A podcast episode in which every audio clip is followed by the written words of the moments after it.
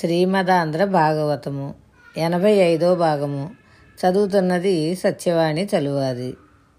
శ్రీకృష్ణ లీలలు అఘాసుర వధ ఒకనాడు కృష్ణ పరమాత్మ పిల్లలందరితో కలిసి వెనక్కి ఇంటికి వెళ్ళిపోతున్నాడు. ఆయనకి ఒక ఊహ వచ్చింది. రేపటి దినమున మనందరం కలిసి వనభోజనాలకి వెళ్దాము. రేపొద్దున మీరందరూ బయలుదేరేటప్పుడు చక్కగా చిక్కములు పట్టుకొని అందులో మీకు ఇష్టమైన మధుర మధురమైన పదార్థములు పట్టుకురండి. మనందరం కలిసి పెడదాము. అరణ్యంలో మనందరం కలిసి కూర్చొని తెచ్చుకున్న చల్దులు ఆరగిద్దాము అని అన్నాడు. కృష్ణుడు పిల్లలకి ఎంత చెబితే అంత. మరునాడు ఆ గోపబాలురందరూ వనభోజనాలకు బయలుదేరారు. వారు వివిధ రకముల ఆటలకు సంబంధించిన పందెములు వేసుకుంటూ హాస్యమునకు ఒకరితో ఒకరు దెబ్బలాడుకుంటూ పశువుల వెంట సంతోషంగా అడవిలోకి వెళ్ళారు. కొలంలో నీళ్ళల్లో పడి చేపల్లా ఈదేవారు. కృష్ణునితో ఆడుకునేవారు. కోతులతో సమానంగా చెట్లెక్కేవారు. వాళ్ళు ఆడని ఆటలు లేవు. పరమాత్మతో కలిసి ఆడుకుంటున్నారు. ఇలా ఆడుకుంటుంటే అక్కడికి దేవతలను కూడా భయపెట్టగలిగిన రక్కసుడు ఒకడు వచ్చాడు. వాని పేరు అఘాసురుడు. అగము అనగా పాపం. అతను బకాసురుని సోదరుడు. నా సోదరుడైన బకాసురుని కృష్ణుడు నిర్జించాడు. గోపాల బాలురందరికీ ప్రాణ సమానమైన వాడు కృష్ణుడు.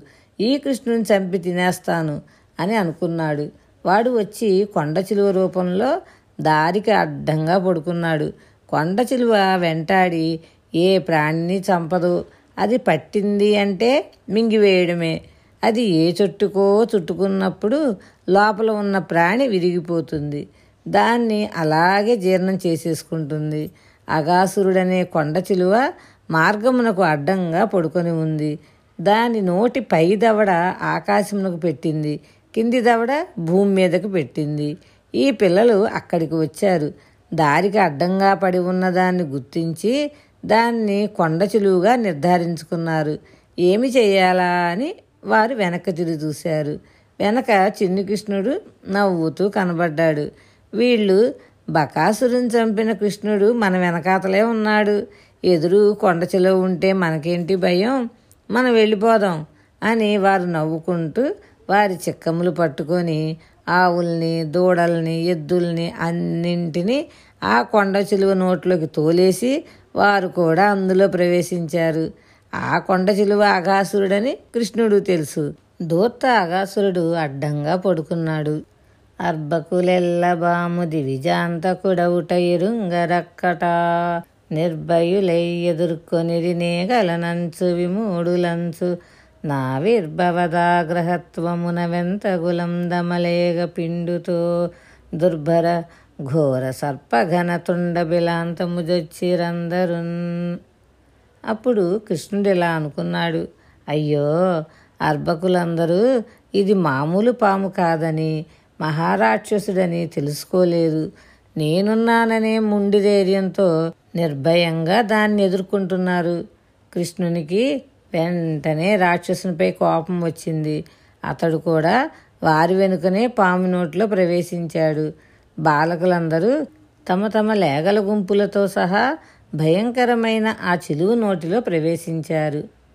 వేల్పుల్ సూచి భయంబు నందగ్రసనావేశంబుతో నుజ్వలత్కల్పాంతోజ్వలమాన జిహ్వదహనాకారంబుతో మృంగిన స్వల్పాహీంద్రము మాధవార్పితమను వ్యాపార సంచారులన్ స్వల్పాకారుల సిక్య భారుల కుమారా భీరులం ధీరులన్.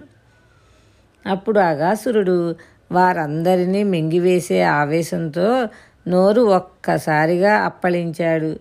ప్రళయకాలంలో బగ్గున జ్వలించే భయంకర జ్వాలల వలె మంటలు మండుతున్న తన నాలుకలతో వారినందరినీ నోటిలోనికి లాక్కొని మింగివేశాడు. దేవతలందరూ ఆ మహాసర్పం వారిని మృంగివేయడం చూచి భయపడిపోయారు. ఆ గోప బాలకుల మనస్సులన్నీ ఎప్పుడూ కృష్ణుని చుట్టూ తిరుగుతూనే ఉంటాయి.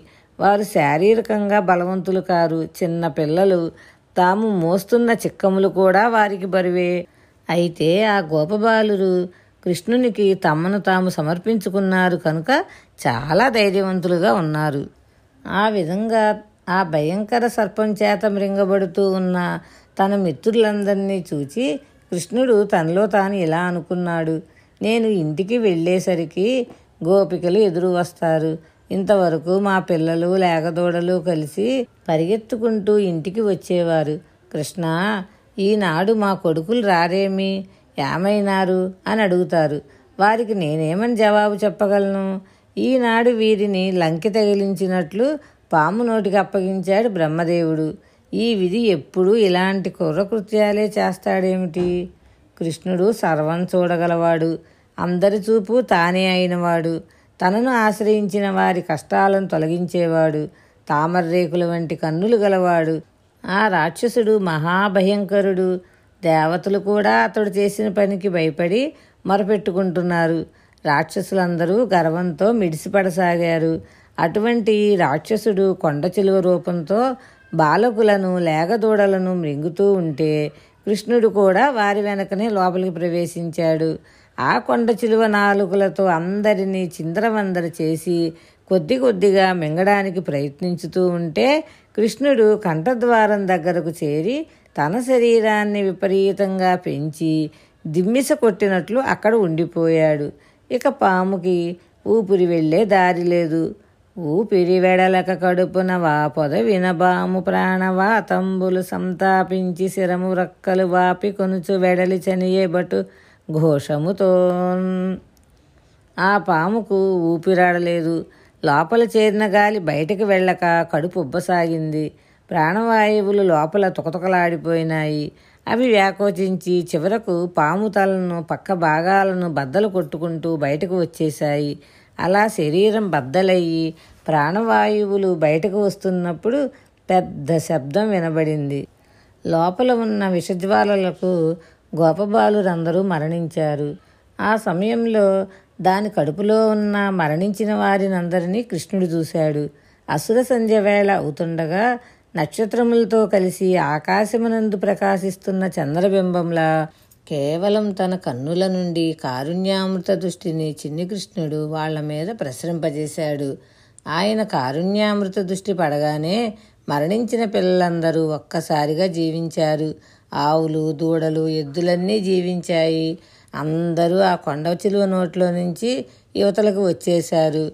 బయటకు రాగానే వారొక అద్భుతమును చూశారు. ఆ పాము కొన ప్రాణంతో కొట్టుకుంటోంది. చివరకు దాని ప్రాణం పోయింది. దానిలో నుంచి ఒక దివ్యమైన వెలుగు వెలువడి పైకి లేచి చిన్ని కృష్ణుడిలోకి వెళ్ళిపోయింది. దీనితో ఇంత పాపపు రక్కసుడు మోక్షమును పొందాడు. కృష్ణుడి స్పర్శ చేత అతనికి ఉన్న పాపములన్నీ విరిగిపోయాయి. ఈ లీలలోని అంతరార్థం మనం తెలుసుకోవాలి. అగాసురుడు ఒక పాపపు రక్కసుడు. పాపము అనగా ఏమి? పాపము అంటే దుష్కర్మ. పాపకర్మ నుండి దుఃఖం వస్తుంది. పాపకర్మ కొండ చిలువలా నోరు తెరుచుకొని మన దారిలోనే పడుకుంటుంది. పాపకర్మ మనమే దానిలోనికి నడిచేటట్లుగా చేస్తుంది. అది ఎప్పుడూ తనంత తానుగా వచ్చి మింగదు.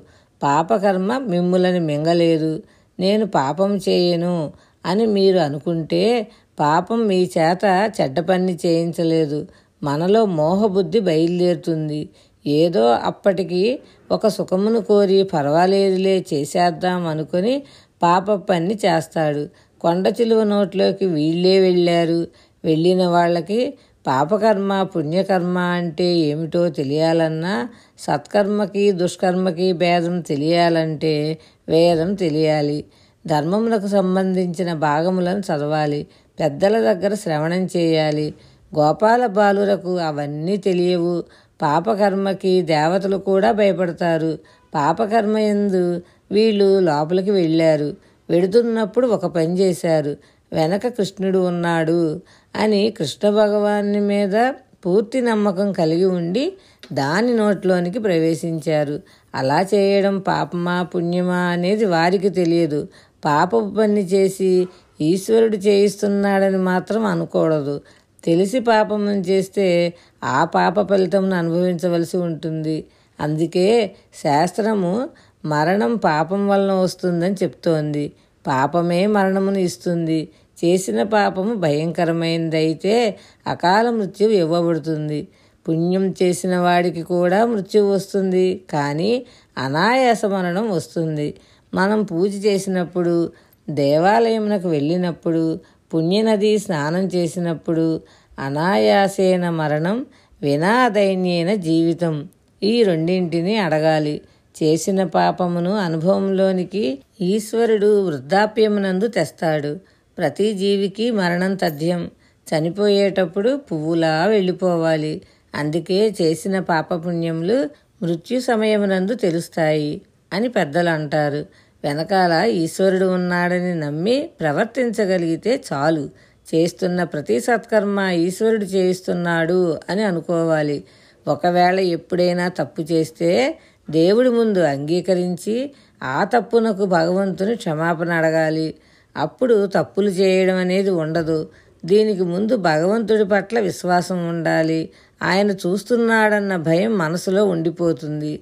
అగాసుర వధ ఘట్టంలో గోపబాలులను ఈశ్వరుడు రక్షించగలిగాడు. ఇది పరమోత్కృష్టమైన కథ. ఇది మనకందరికీ చిరస్మరణీయమై నిత్య స్మరణీయమై ప్రతిరోజు భగవంతుని ఎందు పూనికను పెంచి ఈశ్వరుడు మనల్ని అనుగ్రహించగలిగిన స్థితిని ఆవిష్కరిస్తుంది. శుభం భూయాత్. శ్రీకృష్ణ చరణార విందార్పణమస్తు భగవద్ అనుగ్రహంతో మరికొంత భాగం రేపు తెలుసుకుందాము.